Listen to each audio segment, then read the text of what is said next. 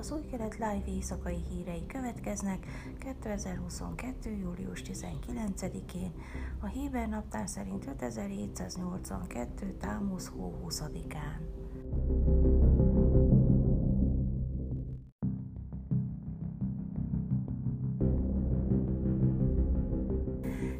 Lapid miniszterelnök felhívta az egyik amerikai fiút, akinek múlt hónapban megzavarták a siratófalnál tartott bármicváját, értesült a Times of Israel híroldal hétfőn.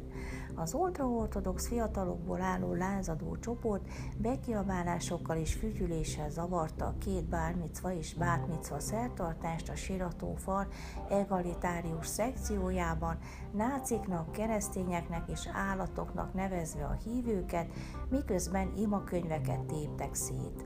A hétfő esti telefonhívás során Lapid felháborítónak nevezte az erőszakos tiltakozásokat, és azt mondta, hogy minden zsidónak biztosítani kéne, hogy úgy imádkozzon, ahogy jónak látja, mondta a The Times of Israelnek névtelenül nyilatkozó forrás. A miniszterelnök azt mondta a fiúnak, hogy a tiltakozások nem képviselik Izrael államot, Izrael népét vagy Izrael kormányát, továbbá Mazaltovot kívánta a fiúnak a bármicva alkalmából.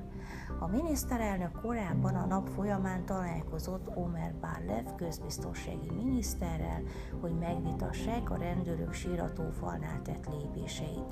Jelezte a The Times of Israelnek egy szintén névtelenséget kérő izraeli tisztviselő.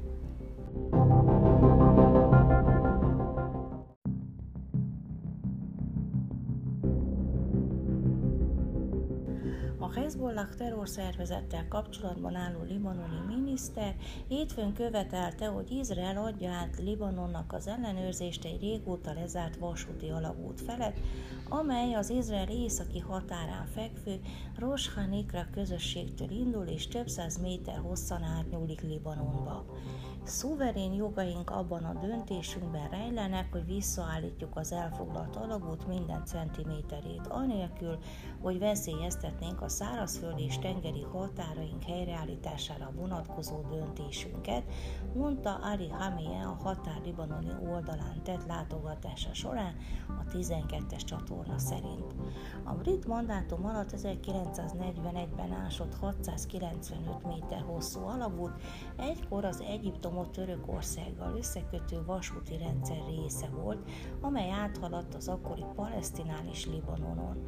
Az 1948-as izraeli függetlenségi háború óta zárva van.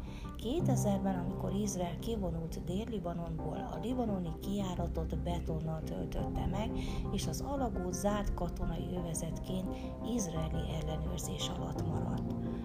Hamia a betonkorlát lebontását is követelte, a 12-es csatorna izraeli forrásokra hivatkozva arról számolt be, hogy az alagút ellenőrzésének feladása veszélyt jelentene a határ mentén fekvő Roshanikra kibucra.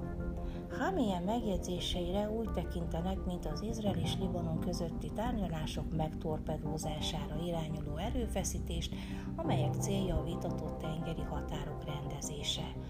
Bár a libanoni hatóságok évek óta nem támasztottak semmilyen követelést az alagúttal kapcsolatban, a jelentés szerint a libanoni tárgyalócsoport korábban felvetette a témát a tengeri tárgyalásokon. A riport szerint a Hezbollah terrorszervezet az alagúttal akar befolyást szerezni a tárgyalásokon terrorszervezet politikai ellenfelei azonban azt állítják, hogy a követelés csak figyelemelterelés, amely a tengeri tárgyalásokat bonyolítja.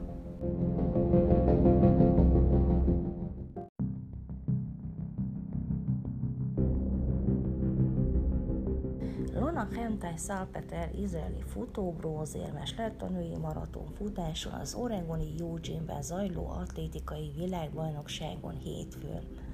A kenyai származású futónő 2 óra 20 perc 18 másodperces idővel fejezte be a versenyt, mindössze két perccel lemaradva az első két helyezettől, és harmadik izraeliként, aki érmet tudott nyerni ezen a versenyen. Kenyai születésű Szálpeter 2011-ben érkezett Izraelbe, és évekig harcolt az állampolgárságért. Végül 2016 márciusában kapta meg, miután megnyerte a Tel Avivi maratont, ami lehetővé tette számára, hogy részt vegyen Izrael színeiben a 2016-os Rio de Janeiro-i és a 2020-as Tokiói olimpián.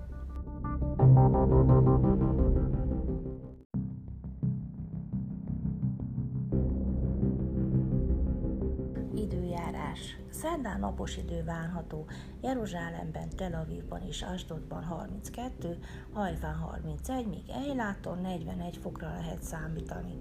Ezek voltak az új kelet live hírei kedden.